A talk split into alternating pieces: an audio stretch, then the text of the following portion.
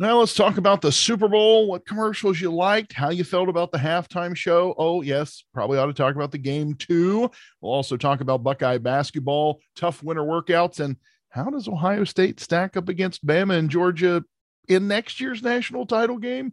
All that and more in this episode of the 11 Dubcast. I'm Andy Vance along with my co-host Johnny Ginner. Johnny, the big game has come and gone. That means it's another 200 some days till we have professional football in our lives again, a little less till we have college football in our lives again.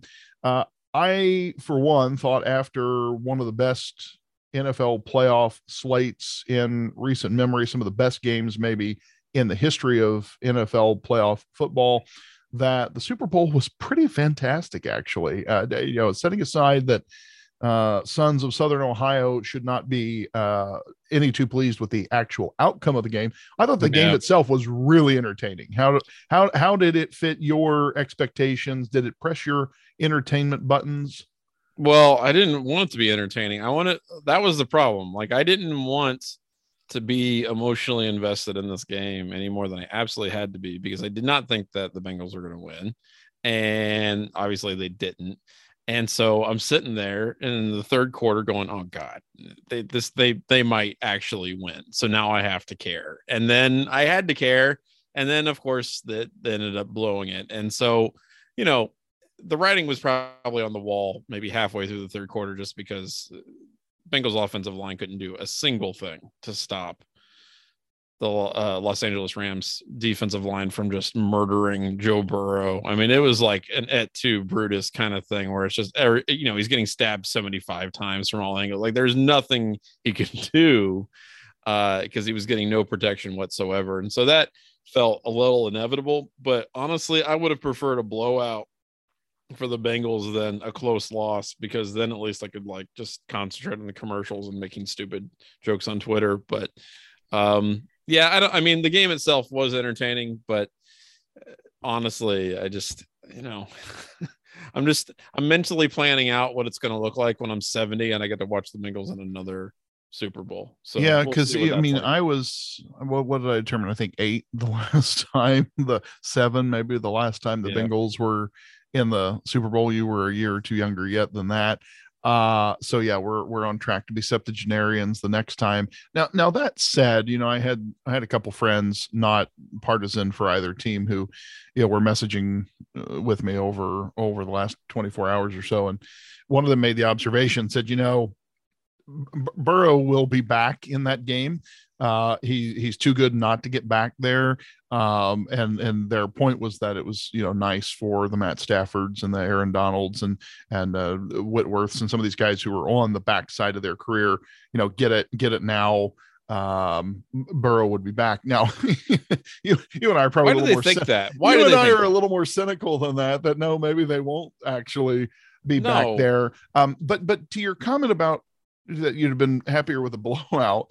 I I think you and I both expected a blowout going into it. Like we looked at yeah. this thing and said the Rams were a lot better than the Bengals in the areas where it really mattered, namely keeping the quarterback alive. Uh, that right. that was a big one. I think we were very much concerned about that the uh, Rams defensive front would really feast against the Bengals offensive line, and they did. I mean, I think Burrow was sacked more in the entirety of the playoffs than any quarterback in history. Maybe sacked in the Super Bowl more than any quarterback in history, if if recollection serves. Uh, Collinsworth or Michaels one commenting at uh, at one point in the game, and and yet they were still in it. you know, they were they were basically one stop away from winning it. I I frankly didn't see them holding it that close, uh, and I don't think you could just chalk that up to Odell Beckham Jr. being out of the game early. Questionable play calling, maybe on both sides a little bit. You know, why didn't you start? They just throw it to Cooper Kupp whenever you feel like it offense earlier. If you're the Rams, if you're right. questioning play calling on the Bengals side, maybe say, God, why do you just keep running it into the teeth of that defense instead of letting Joe, you know, sling it out there to his amazing wide receivers, maybe go the Ohio State offense, you know, that sort of thing. Uh, where where did the Bengals let it get away from them? Because because it's it's very uh, it, it, was very easy for me to ask the question afterward if the refs were going to get Super Bowl rings along with the Rams after that phantom holding call. Uh, there late in the game. But where where did they really let it get? It was it just merely a function of the offensive line being so terrible? I mean, offensively, I think that was a huge part of it. Defensively, they just didn't have an answer for Kupp, and that was Eli Apple. You say? Yeah, I mean that was the thing, though, right? I mean, it's not. He's a mismatch against anybody, and and yes, Eli Apple deserves all the shade that he's getting right now because he brought it upon himself. But he also, I mean, Kupp just had one of the most insane seasons anybody's ever had, you know, at that position. So I, you know I don't want to put it all on on the Bengals defense, but I, I do think that you just had a situation where you had bad bad matchups defensively. On offense, you can't get anything going. Like I would love to have seen, you know, Joe Burrow being able to drop back and, and light it up. He had he had no shot. He had no chance. Mm-hmm. There was there he had no time. I mean, people. I was talking to a, a coworker of mine today about that last play, you know, that fourth and one play. I'm like, that wasn't, he's like, that's a terrible play call. I was like, I don't know what the play call was because it was blown up right. immediately. Right. There were three dudes in the backfield within a half second of the ball being snapped. There's nothing you can do about that. So, you know, I don't know, man. I just think overall, uh, the deficiencies that the Bengals have showed their ass a little bit in the Super Bowl to the extent where like, okay, this is the reason why this team, you know, maybe wasn't super dominant going into the playoffs, and maybe why Bengals fans were going, okay, well, if we get a win, that'll be sweet. If we get two wins, that'll be incredible, because they have some pretty obvious deficiencies that they're going to need to address in the offseason and free agency. They've got all that cap room. Mm-hmm. Again, you've got a notoriously cheap owner who just does not seem to care about winning, but they've drafted so unbelievably well that you got to hope that they'll hit on a couple of these offensive linemen that they will inevitably take and maybe pick up some guys in free agency. And here's the thing, man, like I don't know that the Bengals are ever going to get back to the Super Bowl in my lifetime. I don't know. Uh, uh, you know, they, they have an, a good team, they have a good core, a good young core, but you never know. I mean, honestly, AFC's got a lot that you have to go through if you want to make that trip again. Um, but regardless of of what their potential future might hold, you want to keep Joe Burrow alive. You know what I mean? Like just for the sake of the franchise. I don't mm-hmm. even really like I care. Obviously, I want the Bengals to go back to the Super Bowl, but just for the sake of being a football fan in general, I want to see Joe Burrow have a long and successful career and you gotta you gotta give that guy an offensive line to try to to work behind because it's it's ridiculous right now and and watching him just get annihilated during the playoffs that's malpractice i'm sorry that's that's that's football management malpractice you cannot do that to a guy of that kind of talent. It, and for what it's worth, I don't think the answer is that they should have drafted Sewell instead of. Chase. I don't think so either. Um, it, it, that wouldn't have been a bad choice. Like if you had done that, that wouldn't have been wrong. No, that but would not can, have been wrong. Get, you can go in free agency. You can yeah. really try to get a lot better on the offensive line. You know, and they didn't do that. They they chose instead to try to show up their defense, which is fine. I understand that but just for the sake of protecting your quarterback coming off of an injury, I, I it, it, still baffles me the lack of effort they put into trying to to bolster that offensive line prior to the season. Well, and compare that to the Rams who went out, you know, before the trade deadline and and bought the players they needed to get. Yeah, there. exactly. Right. You, know, you, you go out and you bring in Von Miller, who contributed right. considerably. Uh, I mean, they went they went out there uh, brought in o- Odell Beckham junior mm-hmm. uh, who figured to be a huge part of their game plan uh, in that game last. So you know, you go in and you bring in some guys. Now, the the really interesting thing, I I got called to task on the Twitter.com, one of our our favorite websites, uh, by a Bengals fan who said I was uh, offering out a lazy take that uh, Brown the the Brown family has always uh, paid guys um, and and pointed to the defensive free agents last year that the Bengals went and bought. Uh, you know, my my comment to that is I guess we'll see because um, the Bengals project to have, I believe, the third highest cap space this year. Yeah. So ton of cap space. Yeah, I mean they, they've got they've got money to play with. Um, if but will they actually do? You know, well, like, I mean, I'm skeptical. I think the same as you are. I, right. I, you know, and innocent until proven guilty, or in this case, you know, I'll, I'll believe it when I see it. Yeah. Uh, show, you know, I, I need to see, I need to see it. So a team that doesn't um, have an indoor practice facility, you're allowed to be a little skeptical about whether or not they'll actually spend money to keep their franchise quarterback upright which again would be a no-brainer for any literally any other franchise but this is the bengals we're talking about so who knows we talked about uh you know the fact that ohio state had more players in the super bowl uh, than at any point in history four starters in the super bowl first time ever um, mm-hmm. and and they were all in the Bengals. Jordan Fuller was the only member of the Rams team to come from Ohio State, if recollection serves. Uh, he did not play in the game; he's on injured reserve. Um, I, I think is that right?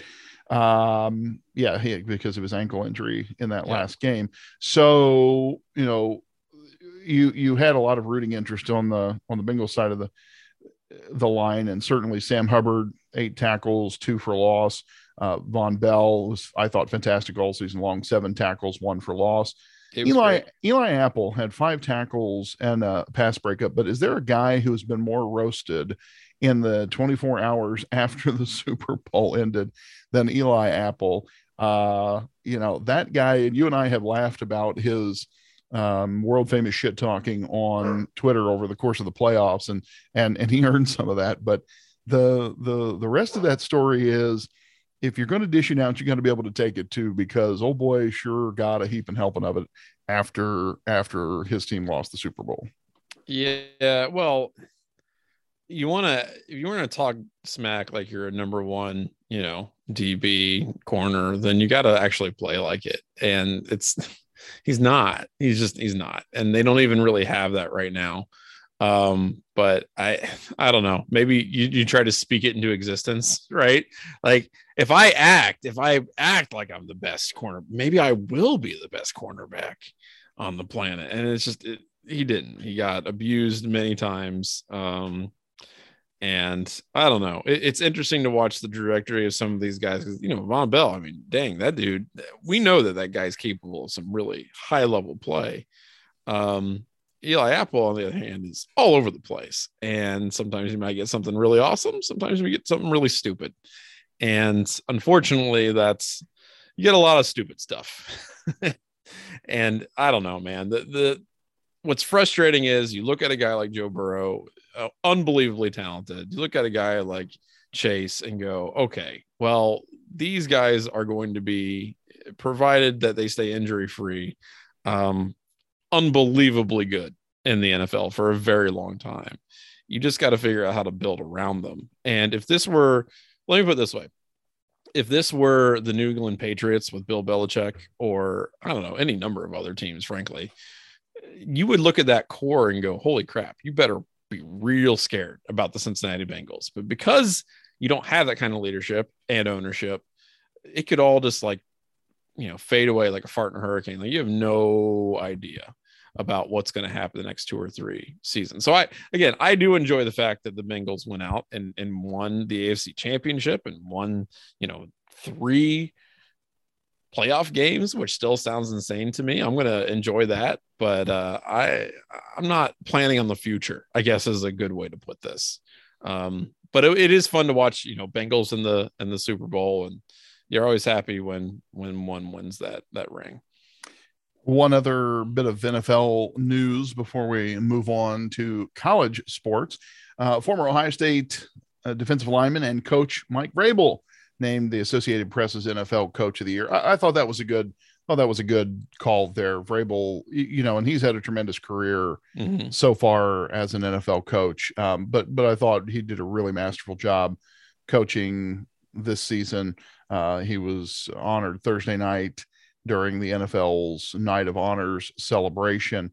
Uh, his fourth season with the Titans, and they were the number one seed in the AFC East, 12 and 5 regular season lost to the aforementioned Bengals in the divisional round. Uh, and two days after Vrabel signed his contract extension with the Titans, I you see a guy you envision taking a team to the Super Bowl. Uh, do, do, do you see Vrabel getting there? How, how long do you think his career is in the NFL league? Is he built for the long haul here? The way things are going in I think so. seasons in Tennessee. I mean, I you know what? I was actually I was kind of a guy who was like, you know, Mike Vrabel, maybe maybe he'll be he'll bounce around like one of those, you know, some of these other coaches that you see where it's like he's an attitude guy, so they bring him in to, to change the culture or something like that. And, and you know, that's what they wanted with Urban Meyer, but like Vrabel uh, looks like he has a lot more staying power than that. And um yeah, I, I think he, you know, I they can get they can draft as well as the Bengals have and, and get some other pieces. I, I absolutely think that he he's capable of that. I, I, find it really interesting, and I didn't realize this. I hadn't given any thought uh, until I was reading Dan's piece about Vrabel getting uh, Coach of the Year honors. That that Vrabel is just the fourth former Ohio State player to ever become an NFL head coach. Sid Gillman, Gary Moeller, and of course the venerable Dick LeBeau, one of my my favorite uh, Ohio State uh, al- alumni in in history.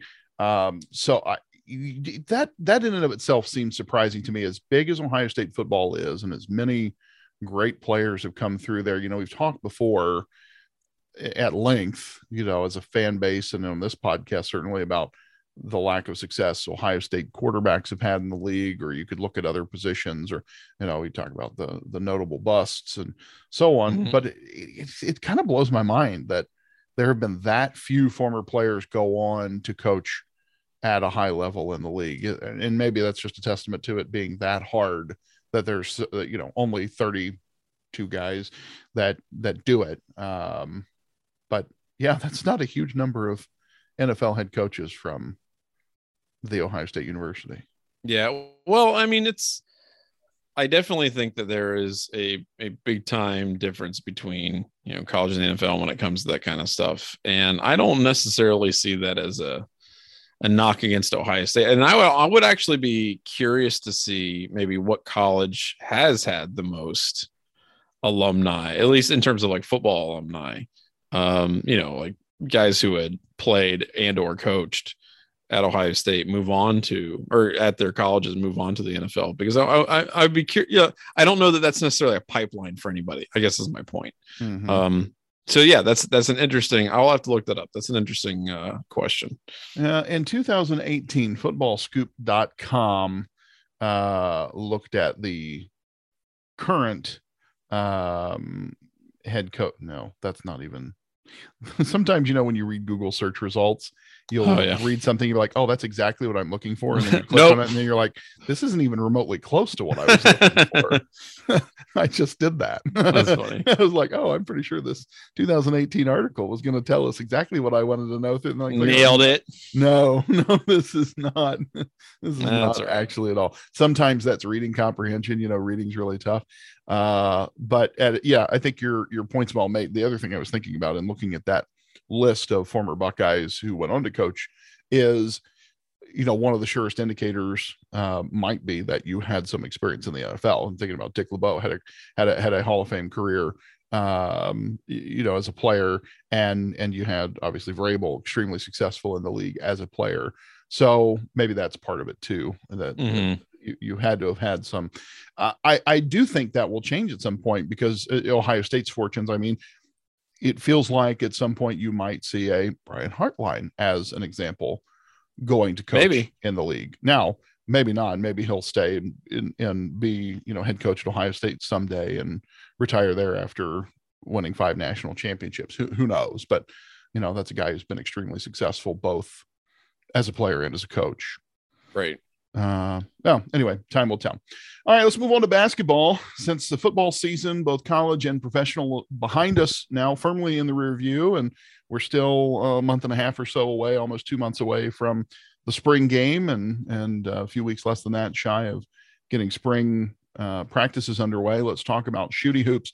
Ohio State had an interesting run of it last week, splitting a pair against Big Ten opponents, uh, getting shellacked on the road against Rutgers, but then rebounding in a big way and taking down the Wolverines in Ann Arbor. Uh, really interesting set of games and two very different results. How are you feeling about Buckeye basketball here at the midway point through February?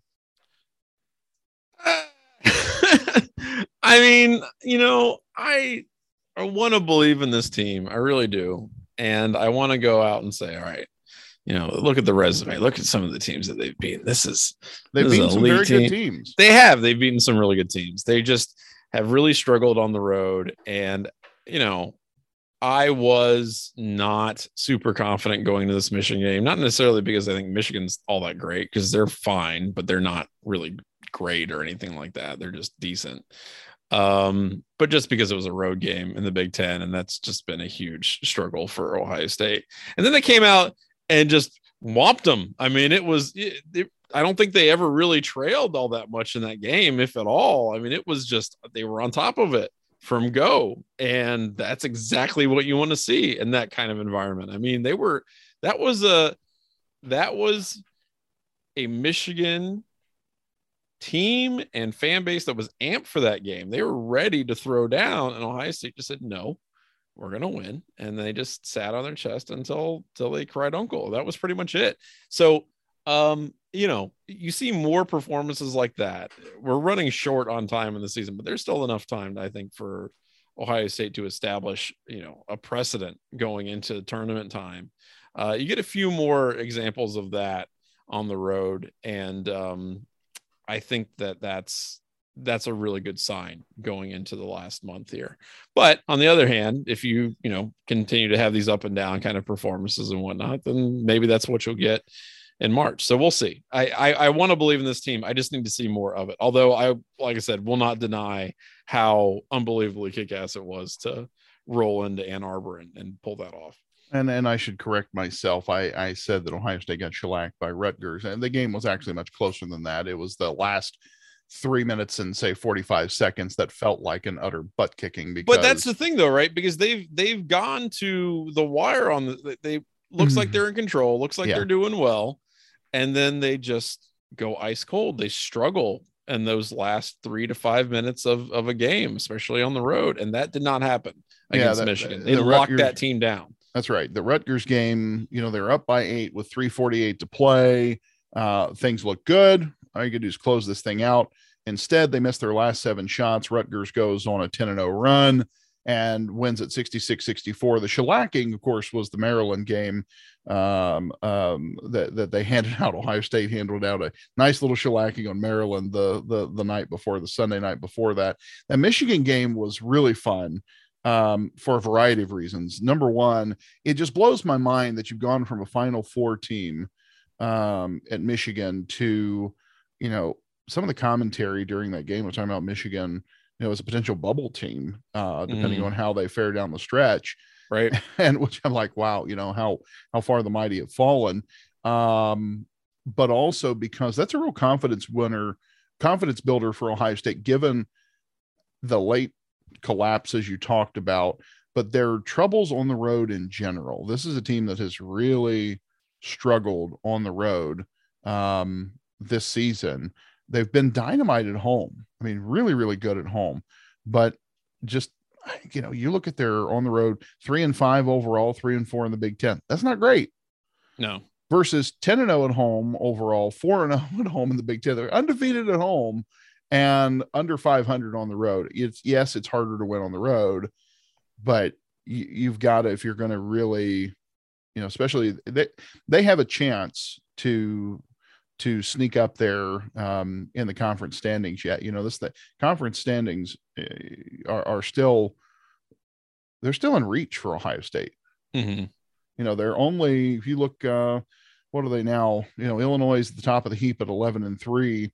Ohio State's at eight and four. So, I mean, they're only one game back in terms of the loss column with a couple of these games to make up yet from the, the postponements. So, um, the thing I wonder about is if with the number of games Ohio State has to play yet in the next, you know, say two weeks, um, how, how they can hold up. Because one of the things you could say in Michigan's, to Michigan's credit, they played like what four games in eight days or something like that. They that's true. Just, yeah, they they, they were yes. a bit of a grinder, right? And that's a good point. And so yeah, you're right. Ohio State's going to get their own version of that when they try to make some of these games up in the back end, and I think most of these are winnable games, right? Like the, the ones that they have to make up, I think are certainly winnable. Um, you, know, you still got to play Michigan State. You got to play Michigan again. You got to go at Illinois, which is going to be rough. Um, but you get most of the. I mean, look, they've got what? How many games do they have left? Something like so seven, nine, eight, nine, nine games left. Nine yeah, and only two. Games, and you get to play six of them at home, so that yeah. th- that's very nice. Yeah, so you're gonna, you know, you're gonna be in the driver's seat to at least secure a nice seat in the Big Ten tournament, maybe win the, the conference outright in the regular season. So you've got a chance. You definitely have a chance here.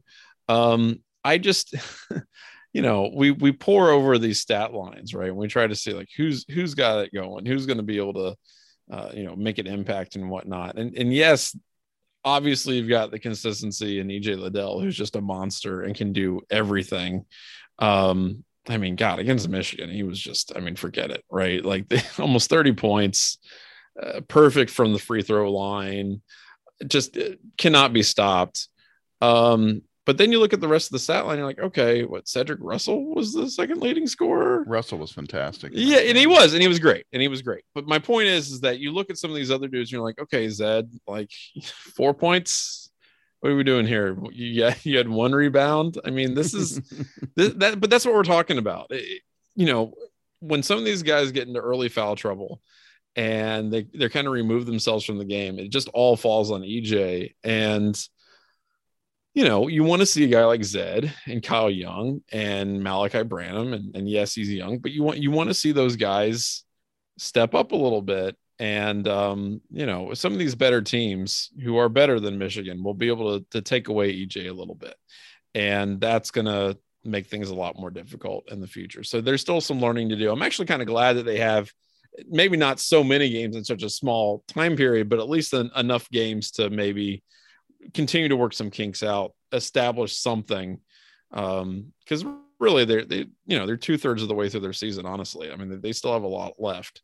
Um, but yeah, I don't know, man. It, you got guys like you know Justin Ahrens comes in, plays ten minutes, scores zero points. Joey Brunk comes in, plays a minute, and and outscores both him, both Ahrens and Soto's combined. Like, I don't know. It, it's just you want to see more consistency from the team. That's really that's really my my biggest beef right now with what's going on. Yeah, I said there were uh, nine games left. I was counting that that was counting the Michigan game that they played Saturday night. Yeah. I I miscounted off the schedule there. So they're going to play Minnesota at home tonight. Uh, and then then then as the you got until Saturday, that's when it gets hairy kind of from then on out in terms of the you know the number of games because you're going to run into Iowa on Saturday uh, Indiana the following Monday. Then you're on the road to Illinois Thursday, back home, uh, or no, go go clear to Maryland on Sunday, um, and and then back home again to take on Nebraska and right. Michigan State two days later. Michigan three days after that. So it, they come fast and furious here down the stretch. Uh, but well, having all those teams, you know, the ones the ones that are going to be interesting, Illinois, on the road, as you rightly noted. Purdue beat Illinois twice. Um, Maryland beat Illinois. It's kind of weird.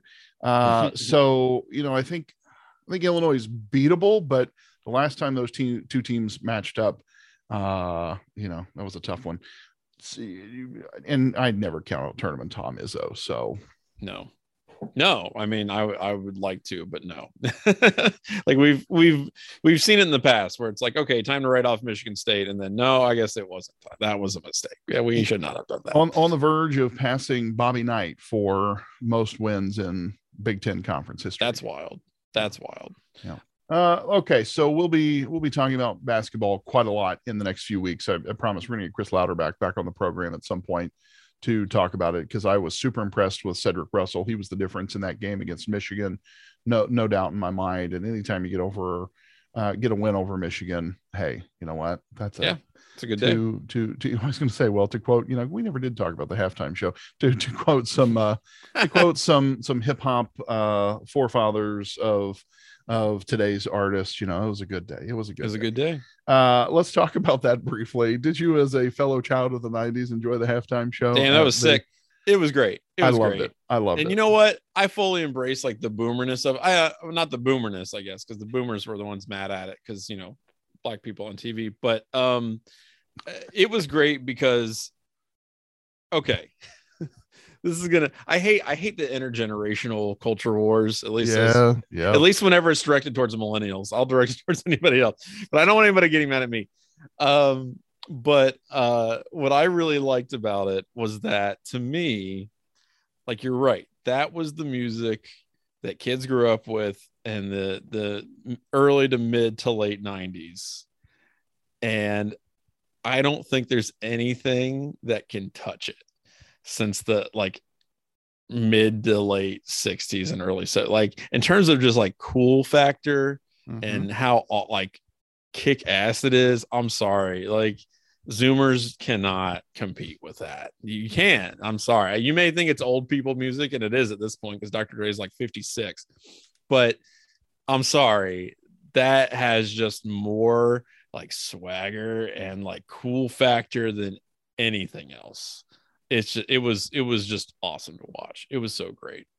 And then Kendrick Lamar, who was not necessarily part of that, you know, generation, still comes out and just absolutely throws down. And I forgot that he's like a little tiny dude, but uh K Dot was sick. That guy comes out and he's he's just a badass as any one of those guys. So it, it was great. It was really fun to watch. I, I gotta admit, I I'm not even a West Coast dude. I like the East Coast stuff better, but that's fine. It's still amazing. I, I gotta admit, I know diddly crap about uh, Kendrick Lamar, but I was super impressed because I knew all the words to everything else that played in the uh, in the commercial. In fact, my daughter kept looking at me strangely when I was uh, word for word along with Marshall Mathers. Uh, they should have done. My wife actually was. She pointed this out. They should have done without me instead of uh instead of lose yourself. But either one was would have been a good choice. Yeah, without I feel me, like though. that was the one they had to go with, just because everybody. Yeah, there's. I mean, but there's so many great.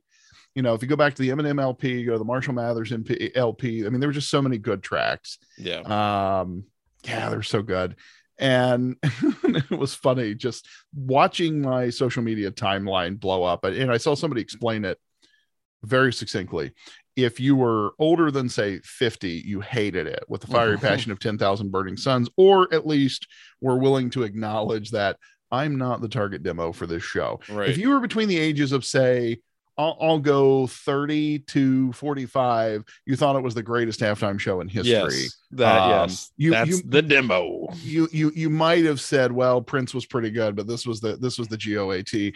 And if you were under the age of 25, you weren't sure what the hell was happening. well, I got to tell you something. You're under the 25. They just took you to school because, again, I'm not. I'm not saying that new music is all bad or anything like that. I'm not one of those guys. I'm not. I'm not sitting here going like, "Oh, kids these days I've crap." I'm just saying I don't think there's anybody. And I was trying to explain this to some kids a, uh, a little bit ago. I'm like, there's nobody that can really compare today in terms of like star power. And I think it's because everything is so diffuse now with social media and how people consume media. Without that element, you're allowed to concentrate the star power of especially the music industry in a way, you know, in the late 90s, early 2000s in a way that really doesn't exist today. So when Dr. Dre comes out, that means something to a certain group of people. I understand kids are like, ah, that's I don't know who this old guy is. Um, and that's fine, you know, but I don't think it's I don't think kids can really understand what it's like to have somebody dominate a genre of music or just music in general the way some of these guys did for certain periods of time. Like Eminem, again, whatever you want to say about Eminem, his level of influence and star power at his height was like he overtook everything. If you listen to music at all, you knew who Eminem was and you knew exactly what he was singing. And like, even if you hated rap music, you knew everything about what was going on. Um, and I say that even about like Kanye West, like every college kid knew who Kanye West was and like jammed out to Kanye West. I don't think there's a, an artist like that today. Um, there's some, I mean, there's some big time. I'm not taking anything away from like the Taylor Swift of the world and whatnot, but it's not like it used to be. Um, because I just think it's it's it's gotten a lot more granular. But um, yeah, man, that that show was kick ass. It was great, and it wasn't like super intricate or anything like that. It was just a bunch of guys and just you know even like laying down, and it was it was cool. It was awesome.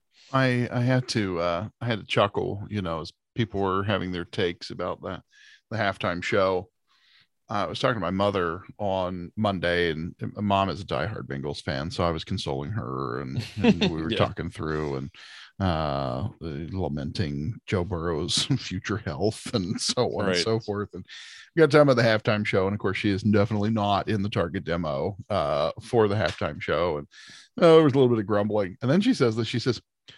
But I have to say that Snoop Dogg may be the coolest person on the planet. I mean, and well, you, is like, it, but really, really, is there anybody who can not? Who, I don't care what your persuasion is in terms of your music, right, right, likes and dislikes. You cannot watch that dude and go, I don't, I don't think he's that cool. I think he's pretty lame. Like you can't say that. That's what you watch him go on the screen. You're like, oh my god, he's just almost, effortlessly awesome yes. dude.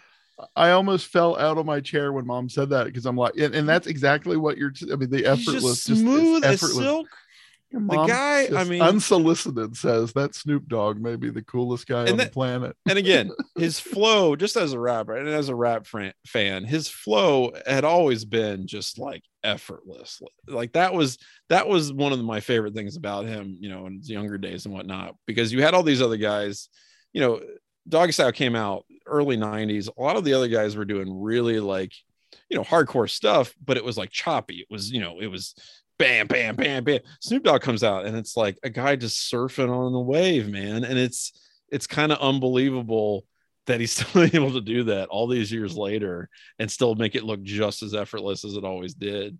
Um, he's just yeah, he's an incredible entertainer. And a lot of people don't know this, unbelievable football player, by the way. Um, was actually highly recruited in high school. People were like, this guy might be a new, like a big time college you know football star, wide receiver.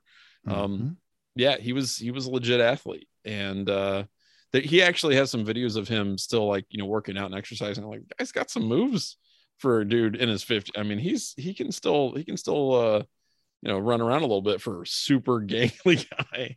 Yeah, signed a letter um, of intent to play for UCLA. Apparently, yeah. um, so oh no, wait, that was his son. Sorry, his yeah, son, son was yeah. son. Sorry, I was re- I was misreading the the Wikipedia article. yeah, he doesn't play like, around. Wow, he's, he's playing for UCLA. UCLA. That's funny. Yeah, but uh, was, but, but Snoop coached legit. the kids' team, as I recall. Uh, yeah, so that was kind of wild. The uh the other part of the Snoop Dogg story story that cracked me up. So I got mom talking about how cool he is. My eight year old daughter looks up during the show and she says, "Oh, that's the Corona beer commercial guy." right. The, the, you know yeah my, my, my, what was it uh Las, Martha Las, Stewart's best Las friend Vida, Las Vida Mas Masfina. Yeah, that's it. That's how the line goes. But she's like, I was like, okay, advertise. Never say advertising doesn't work because the eight year old popped up says, oh, he does the he does the Corona beer commercials. I'm like, cracked up. Okay, that's going to take us, I think, to ask us any. Speaking of commercials, any commercials you liked? I thought they were pretty meh. Yeah, I don't really care. I, honestly, I feel the thing they're doing with the commercials now is they're starting to sh- like they're they're like, okay, well, we paid twelve trillion dollars for the spots, and now we're going to start airing it three weeks before the actual Super Bowl. Yeah, and so you've seen a lot of them before they've even aired, and it kind of takes away from the whole thing. So, yeah, I, I don't really. I didn't. I didn't have any spots that I was like, oh my god. Some some years you're just like, oh my god, these were amazing. Um, I I thought they were just okay. Uh, a lot of them they just felt like regular commercials yeah. They and I also like Super Bowl commercials. Yeah. By the way, I also really appreciate somebody pointed out, like, remember, you know, at the very beginning of the dot com bubble where basically every Super Bowl commercial was for the, you know, a soon to be defunct dot com. Yeah. You know? Yeah. well, that's that's the same kind of vibes that all these crypto commercials kind of gave off, I think. So I just I, I would invite people to kind of remember that maybe a little bit here um when, I like when the they think about that. I like the commenter on on Twitter, and I wish I could remember who put it so I could give them attribution, but said something like, "You know how I know crypto isn't real money because no one's running commercials for money." That's right. hey kids, money, Buy, use it. I was like, that's right. pretty good. Uh, the other the other commenter I saw was like, you know, I'm old enough to remember when Super Bowl commercials were all about like horsepower and Budweiser, and now it's about electric cars and seltzer. yeah. Okay, it's time for Ask Us Anything, the finest segment of the program. Uh, our weekly reminder that the Dubcast is sponsored by the dry goods store at 11warriors.com. Hats, t-shirts, stickers, whatever kind of paraphernalia and or clothing you might like as the discerning sports fan that you are, you will find it at drygoods.11warriors.com. What have you in the mailbag, my friend? So uh, you can, you know, send us questions and we love to answer them. But I got I got to tell you something. I, I, appreciate. We got some on Twitter. We got some on the uh, on the emails. You know, again, dubcast at 11warriors.com. Uh, tell you what, let's just do this first one here from our good friend Alvin, who wants to know: Is there a life hack slash trick that you use regularly? That is a great question. Uh, huh. I, I, I don't, I don't know that I have any good life hacks. Is or, there any like so do you tricks? like okay, but are you like when you go to the grocery store or anything like that, do you have like a little thing that you might do just like okay, this is my this is my trick, this is my well, you know. I'm I'm very much a creature of habit. And yeah. and and this is in a lot of areas of my life. Examples being like going to my favorite little greasy spoon coffee shop every morning and ordering the same thing for breakfast like that's so when i go to the grocery store my grocery routine like it's i'm very much a creature of habit. I go up the aisles the same way. I by and large buy the same things. It's it, it's very you know routine and predictable in that way. I i, I guess maybe uh, if i want to really stretch this into the question about life hacks i always kind of admired if you look at uh, steve jobs or even mark zuckerberg although i don't I, I would not put those two people in the same uh, class. The whole thing about wearing the same thing every day, you know, like Steve Jobs, mm-hmm. it was always the black mock turtleneck and the blue jeans. You right. know, so that's one that's one thing you don't have to think about. You know, life is all about choices and decisions and so on. So you take away the ones that don't matter. If you're Steve Jobs and you're worth a bajillion dollars, who cares what you what you're wearing? And for him, that looked worked. You know, so there's that that would be a, a life hack type thing. I don't really do that, although I probably have the same rotation of jeans and shirts that I wear most days. But I, I think that's probably why my breakfast order is always the same, or you know, the groceries we buy at the grocery stores by and large always the same. I don't think about it. It just it's boom, put it on auto, right. put it on autopilot and go. It doesn't doesn't matter that much. No, not really, because I enjoy what I have for breakfast every morning. I enjoy the same routine of foods that we have for supper. And so the grocery store trips are easy because I'm just gonna get these things. Boom, boom, boom. Yeah. I you know what? So along those lines, I so a clothing thing, first of all, my my philosophy has always been that nobody knows what an expensive tie looks like. They know what an ugly tie looks like, right? True. You, you don't want an ugly tie, but nobody knows what an actual expensive tie looks like. And so I've got a number of ties that I just have from like Goodwill that I bought for a buck and they look just as good as like I have I have one very expensive tie. I have I have an Italian silk tie. Nice. And and it look it's great. It's a great tie. Um but you can't tell it apart in quality from uh, you know all the other ties that I have. Like I'm sure somebody could, but you know, nobody cares. So there there are certain items where I would encourage people to go, you know what, is this something that has to be an expensive purchase? Because usually the answer is no and especially when it comes to like accessories like like ties and things like that um for me this is like just me being a luddite you know i didn't get a uh i didn't i didn't get a debit card until i don't know maybe four or five years ago I, I i traditionally try to pay everything in cash um i know i'm a, i'm a kind of a weird person but uh my philosophy always was in terms of like saving money is that I would get out just enough money um, to you know cover basic needs and things like that. If I had to go grocery shopping or whatever, I mean obviously a, a debit card or whatever helps with that, but I would check out like 40 bucks at a time and never more than that. So if there was something that I really wanted and it cost more than 40 bucks, then I just wasn't getting it. Um, so that's a that's a bit of advice that I've given to like young people. I'm like, yeah, you know, don't don't take out don't take out more cash than you're willing to spend on any yeah. one thing and then just don't don't go over that on any one purchase you know and and granted obviously with the internet you're buying things in a different way but um I, i've always tried to kind of stick to that. Don't don't out don't take out more than two 20s and then try to keep all purchases below that if you can. That was good advice. I remember the first time i went to las vegas we we had a uh, something i guess of a family tradition that uh, dad and and his farmer buddies would go to Las Vegas every year, usually in late February, you know, before it was time to be out in the fields, uh, getting farm work started, that sort of thing. And so when when us boys turned 21, dad would take us to Las Vegas. Um, we had to provide our own gambling money, but dad picked up the flight, the hotel, and and uh, a goodly portion of the meals. You, you you had to bring your own gambling money, but otherwise, that was Dad's birthday present. And Dad's advice was set an amount of money that you could afford to lose every day, right? And you know, leave the rest of it, you know, in your in the safe in your room or wherever. You know, I probably would don't I, I don't do that so much anymore because I'm always afraid somebody's going to rip the stuff off or I'm going to forget the safe combination. But dad's advice was, you know, the rest of I think the way you do, you know, like put it in your shoe or something like that. The money. oh, I hoard spend. money like like a you know like a Great Depression. yeah. Yeah, yeah, but like you set the amount like of money that you're willing to lose for the day. Yeah. So if you go to Vegas and you're there for three days and your total nut is 500 bucks, then you you know you'd better not lose more than say 150 bucks a day at the tables. Um, you know, you yeah. set your set your limit, and then when it's done, you know that's it.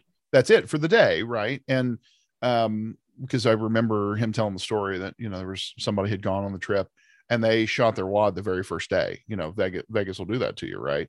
You you you go full tilt and next thing you know and that person spent the rest of the trip in their room basically sad and unhappy because they'd shot their they'd shot their wad right. on that first day. And it's like, you know, the house always wins. So at least just make sure that the house wins the last time when you're at the airport playing that last slot machine before you get on the airplane. Right. Yeah. Right. Exactly.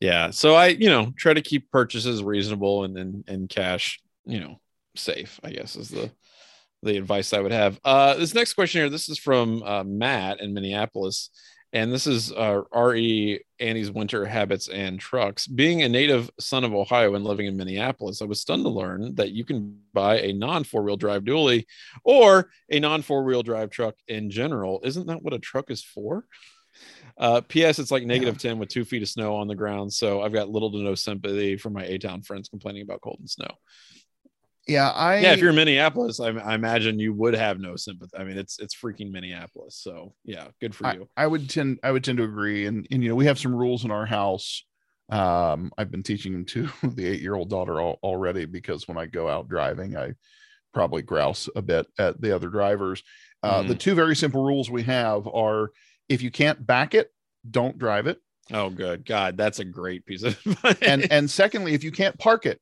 don't don't drive it yeah. um, because you can't tell me how many times you know we're we're in the grocery store it seems like it's always the grocery store parking lot but you're at a grocery store parking lot or you're at easton or something and you watch these people and it doesn't have to be a ginormous truck like it could be somebody with a mid-size suv and you watch them you know try to put their mid-size suv in a parking spot that i could put a dually and a boat in mm-hmm. and you're just like, oh my God, how have you gotten to this stage in your life without being able to pilot your bloody vehicle? And here's the other thing that really because they've never done it until they purchased the vehicle. That's yeah, the thing. It's a so, vanity thing. And, and, I'll grant you that we were raised differently. So, you know, I growing up on the farm, uh, mom had a double cab dually pickup truck. Yeah. And we had a 20 foot gooseneck, uh, steel gooseneck cattle trailer because nice. We, we, had cattle. So you needed a truck. And um, I'll always remember driving uh, like a 1984 Chevy Silverado, uh, painted in John Deere green with a John Deere yellow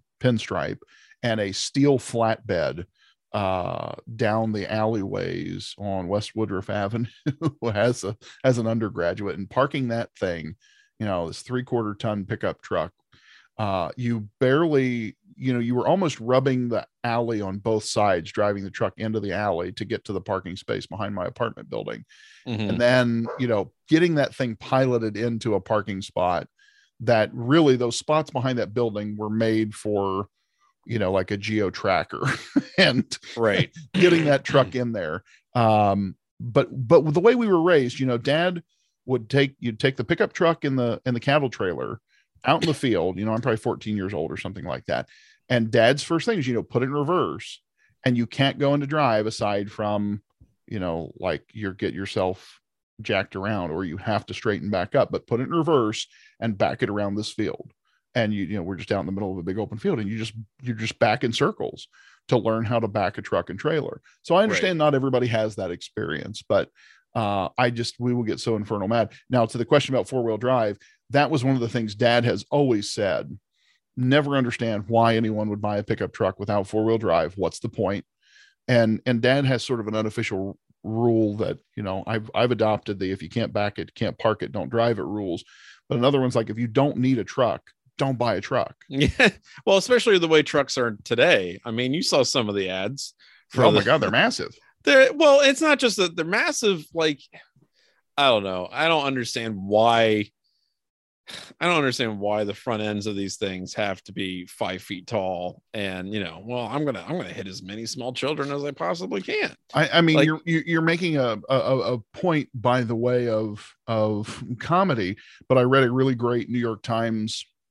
Uh, I won't say it's a great story. I think they actually did a half-ass uh, attempt at it because they a lot of the people they quoted in the story were blaming COVID and the pandemic, but uh, the number of people killed um, in pedestrian automobile crashes. In other words, somebody kills someone with their car, kills a pedestrian with their car, mm. are at record levels over the past two years. Like yeah. the number of those kind of deaths are up like 50%. I mean, it's this obscene number. The number of vehicle related fatalities in general is up considerably but specifically the number of people who are killed with vehicles and i and i think at some point um, and I say this is a guy who drives a Chevy Suburban, so you know I'm understand that I'm part of this uh, conversation too. We have a reason we have that vehicle. We use that space, um, mm-hmm. but I, I, do think there's at some point Detroit and we as drivers and so on have to have a bit of a reckoning about why are we making these vehicles this bloody large? I just, I mean, I I like a pickup truck. I drove pickup trucks, you know, for a couple years. That's what we grew parts. up on and I, you know, I learned how to drive a stick on a pickup. Like I, I really like driving pickup trucks.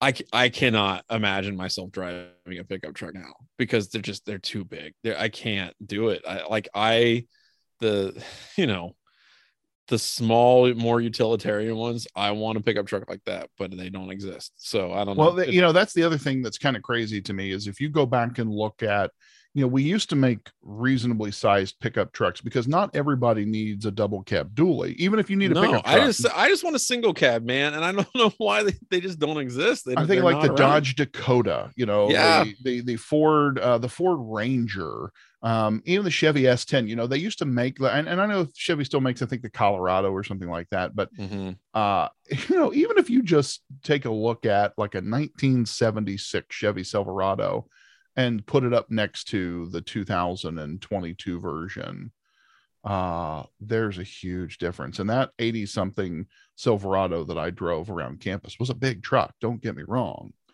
It was a good sized truck but the height at the front end that you're talking about is is big. And yeah i don't know. I don't get it. I, but I, and i would say probably because dad always said if you don't need a truck don't you know if you're not using a truck don't own a truck. Um I wouldn't have the Suburban if we didn't go to dog shows. I need the Suburban because we haul three dogs, three people, and all of the dog show equipment that we use. That was the only yeah. reason we got the Suburban. I this is the biggest vehicle I've ever driven um, yeah. since moving off the farm, and that's and that's why we have it. I just want a sturdy Tacoma, man. That's. that's do they even saying. make that? Do they even make that anymore? No, I don't think oh, so. Okay, all right, probably not. Um, all right. So anyway, we got one more question here. This is oh, actually we have another question, um, and I appreciate Linda for sending this in, but unfortunately, it had no actual um, body to it. It just it was to the uh, to dubcast at 11warriors.com, and unfortunately, there was nothing else in the message. So if you'd like to try again, Linda, I, I encourage you to do so. We'll put um, you to the head one, of the line. Yeah. Uh, this one's from uh, Buckeye Chief, Mod Buckeye Chief, uh, for Ask Us Anything. Uh, why has the football program largely ignored any and all contributions from Maurice Clarett and Terrelle Pryor? Enough time has passed, and while TP is still a bit toxic, uh, has redeemed himself, become a motivational speaker that other programs embrace. Here's what I'll say. Uh, as far as TPZ goes, I think there are some uh, extracurricular reasons why that's the case. Um, I also think that just in terms of the history of the program, eh, his story, at least athletically, is is one of Ohio State kind of wasting his talent and potential and and not allowing him to live up to his full, you know, ability uh, when it comes to uh, being a football player. You know, he was kind of stuck in a really backwards offense. And even though he was mind-bendingly amazing as an actual athlete, he just it, it's unfortunate that that's kind of what he was his role was being decided. I mean, mm-hmm. look, you had a guy in Terrelle Pryor who could run like a legit like four three forty, right? Four three five forty at, like six foot six and 235 pounds.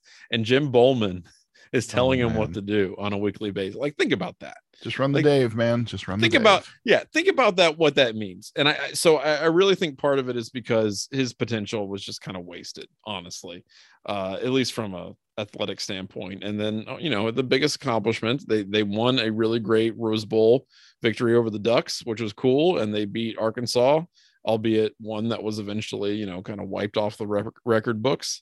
And then, of course, you've got Taggate. So all of that stuff combined, I think, is why you know Pryor doesn't get that kind of attention. Uh, then Clarett, you know, yes, I, I agree that he's he's definitely kind of changed his life, and, and there's a lot of you know significant things that he's doing for the community, and he's you know a success story. But um, there's also a lot of i think maybe institutional animosity with how everything went down after the national championship and even before the national championship you know where there was this kind of antagonistic relationship and i'm not saying that Clarett was wrong because I don't think he was wrong. I think he was absolutely right in a lot of what he was saying about how college athletes were being treated and continue to be treated. I think he was dead on about all that stuff. But I also think Ohio State has a very long memory and um, they they are probably slow to embrace guys who uh, called them out on that kind of stuff. Yeah, that could be part of it too, and and the the context for this, um, because I, I, I talked about with this with Buckeye Chief, uh, one of my favorite people in the world, um, on social media as well. Uh, last over the weekend, I think, uh, ahead of the Super Bowl game, um, someone on Twitter posted, you know, the pictures of some Ohio State running backs of years past, Archie Griffin, uh, Ezekiel Elliott. Uh, I think Eddie George was in there. I take that back. Archie wasn't one of those. Eddie George and Zeke and uh, Maurice Clarett, and uh, I think it was J.K. Dobbins was the 4th mm-hmm. and gave you the scenario. You know, fourth and goal from the two. You're you're down six, last play of the game you know who are you who, who, are you giving the ball Hyde, to duh. and, like, and what are we talking about? and well see and somebody in the comments mentioned carlos hyde. Um, tony alford running back coach at ohio state okay. uh, responded you know with i think he was trying to be cute and said i'm not answering this question. Right. and maurice as the meme would say took that personally. Uh, and he responded to coach alford and said i'll answer it for you. Y'all better act like i existed at some point. Brought the new wave of recruits and respect back to the brand if they won't tell you, I will. Politics and nonsense stop the progress, not my play. Yeah. And well, and yeah, I, I think and, you can tell Clarett still has a lot of uh, feelings about his time at Ohio State. I, he does not, by any stretch of the imagination, I don't think speak badly of Ohio State or the things he does say. I think no. are justified, as you noted. The thing I find interesting, you know, you're you're right about Ohio State probably having a long memory, although everybody who was involved with the Maurice Clarett situation in Ohio State, I think it's long since gone. Uh, yeah. I mean, it's totally different. So, uh, you know, there, there's one of these things. I remember when they brought back, you know, like Jim Tressel and the players were carrying him on his shoulders during, you know, halftime when they recognized the national championship team. And, mm-hmm. um, you know, there was some discussion about like, you know, it's time for Ohio State to welcome back Terrelle Pryor and, and Jim Tressel and these, you know, these kind of. But they uh, haven't really, though, right? Well, I mean, they, they haven't really after that, and and I, I, think there's a better case to be made because of the reasons that uh, Buckeye Chief mentioned in the question about what Maurice has done with his wife and and yeah. uh, the work he's done in the community. I think he's on the. I want to say he's like on the Youngstown Chamber of Commerce now. I think I saw on his social media field the other day, feed the other day. Um, yeah, quite a quite a lot uh, that that he has done and continues to do as a community leader and so on.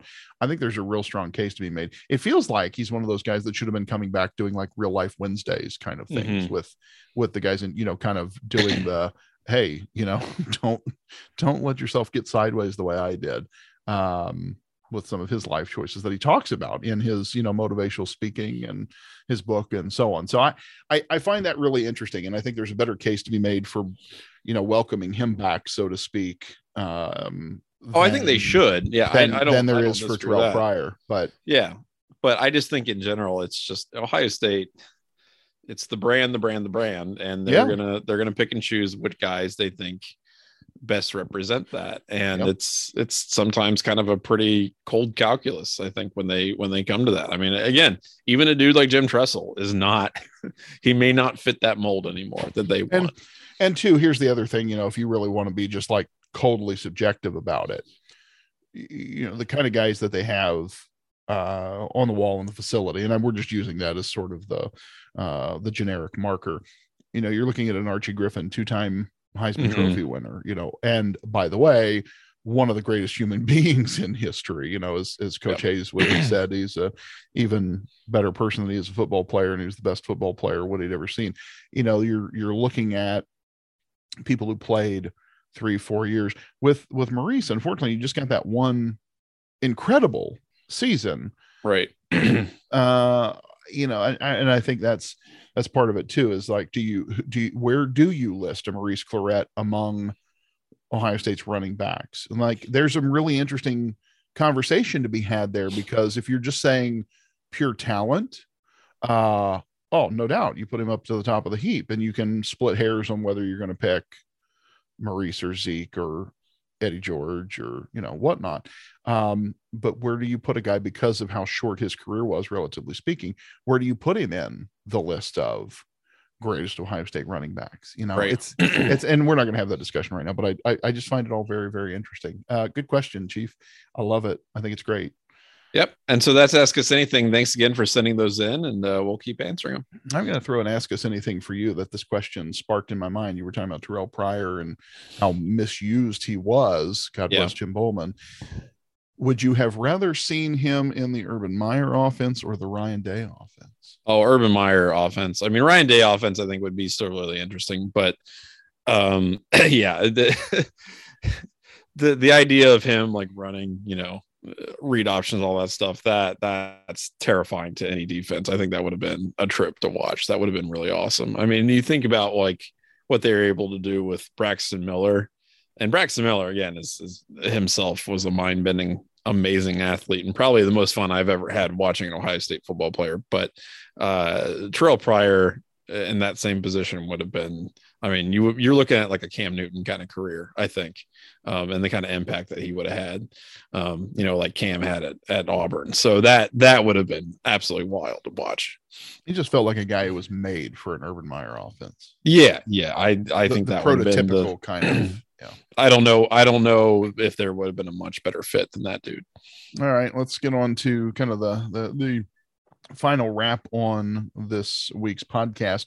Ohio State opens up, uh, believe it or not, as a two and a half point favorite over Alabama. If you were making your predictions early, there are some super early lines for next year, 10 months away from any possibility of Ohio State playing either right. Alabama or Georgia or anyone else for the national championship game. But the Action Network has taken a stab at it anyway.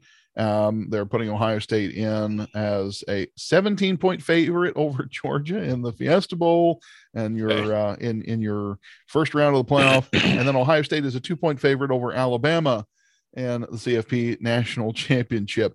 Uh, you ready to go put your money down on either? No, those no, bets? I'm not doing that dumb stuff. No, Come on, that's free money, right? I don't care. That's dumb. Don't don't please don't do that. Ohio State by two. I mean, that's actually not a that's not a terrible line. Um, yeah, I know, but that's come on. this is it's based on nothing, and it's to get money from people who are willing to put, you know, actual real American dollars on that. So no, I always get a kick out of things like the Super Bowl where you see the crazy bets that people put out, you know, 10 months before the season even starts. Oh, sure. Yeah. Uh, the ones that pay off are the ones that don't. Well, the ones that crack me up, like this isn't one, you know, if you're a big Ohio State fan and you go and throw a 20 down on Ohio State over Alabama as a two point favorite now, like, oh, okay, that's fun. Who cares? Not a big deal. Um, the ones I get a kick out of are like the spot bets on the Super Bowl where it's things like uh, how long the national anthem. Oh, sure, yeah, or what color or... the Gatorade is. yes, like, blue. By the way, it was blue. What kind of degenerate are you when you're making those prop bets? Uh, That's yeah. a that's a bridge too far for me, I think. One thing that's going to have to happen for Ohio State to get to the playoff is is for them to get tougher. We will recall with uh, I'm sure no shortage of emotion the comments made by certain former Michigan staffers about Ohio State being soft. Well, this week we heard for some players that the workouts this winter have been intense. Members of the team met with the press. Uh, fourth year linebacker Cade Stovers told 11 Warriors, This is probably the hardest winter I've had since I've been here. And that's been awesome. He said, That's what we needed. That's what we've had. Uh, I, I would say um, I would expect Ohio State to be the toughest bunch of SOBs uh, in the conference next year because that's the kind of getting called out that that forces change, wouldn't you say? I hope so. I mean, that's what we want, right? And that's they've got a lot to prove and they're going to have a chance to do it. So yeah, I'm, I'm, I'm with there, man. I, I hope it happens. Got a kick out of Tanner McCalister, of course, formerly of Oklahoma State University, now in his first year at Ohio State. He tweeted, tweeted uh, oh, late, late last week, should have told me what I was getting myself into. Uh, right. Uh, in response to, to Roger Mitchell's uh, tweet about mat drills. so uh, it, it looks like, uh, maybe Oklahoma State wasn't running winter workouts quite as intense as this. Last word uh, for the week Ohio State also released some data about name, image, and likeness deals for college athletes. According to data from Opendorse released by Ohio State as part of the presentation to the Board of Trustees last week, Ohio State ranks first in the country in total NIL compensation across all sports as of January 23rd. 225 different Ohio State athletes, 619 total deals, total value of $2.985 million since athletes were able to start profiting off their name, image, and likeness January 1st last year.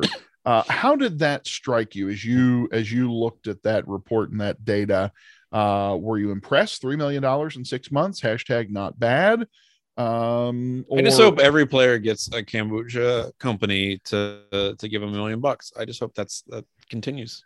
Yeah, I mean, there. I think there's, um, I think there's something to be said there. Uh, and and when you break it out from the various sports, football players clearly made the most of that mm-hmm. money. Two point six million of the two point eight five or whatever it's 2.985 173 total deals but Ohio State did say at least one athlete from every Ohio State sport has landed a deal. I thought that was pretty cool.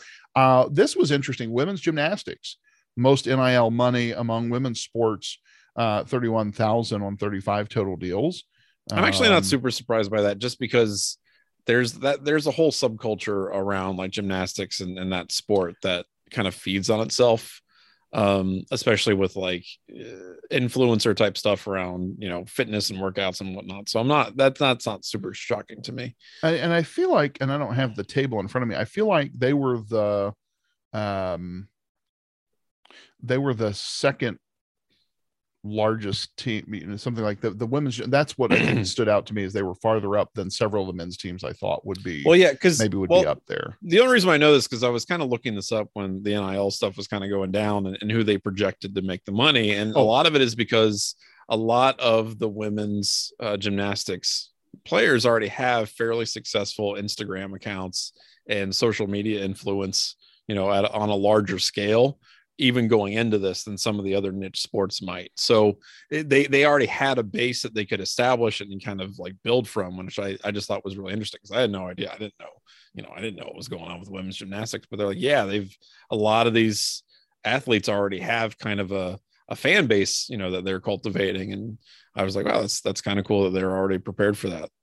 Um, because you don't see that with a lot of other sports, honestly. Yeah, and it was women's volleyball I was thinking of. Um, because they were saying uh, football players accounted for like 27.5% of Ohio's NIL, Ohio State's NIL deals. Women's volleyball players were the second most, then men's basketball, then men's tennis, then men's lacrosse. It was volleyball I was thinking of, not gymnastics. Um, so that was really kind of wild. The other thing that was interesting, if you look at social media posts, Ohio State football's football players averaging nearly $6,000 per Instagram post. Uh, Twitter and Instagram stories come cheaper, averaging 569 per Twitter post or $553 per Instagram story. Men's basketball players getting $9,500 per Instagram post. 400 bucks on Twitter and 124 for Instagram story. Kind of wild. Uh, and I, I think it'll be you and I have talked about this before. Uh, see me in a year, see me in two years from now, and let's see how this shakes out when some of the newness wears off and when some of the wild, wild west has kind of worked its way through the system. Right. Yeah. All right. Well, let's leave it at that. Good place to end it. Uh, football season done and put to bed, both NFL and college football. So we'll spend the next several weeks talking about basketball. The wrestling team's regular season is wrapped up. And so we're working our way toward tournament time. Big Ten and NCAA tournaments coming up here in the next few weeks. We'll be talking about those as well. Until then, I'm Andy. I'm Johnny. Thanks for joining us on the 11 Dubcast.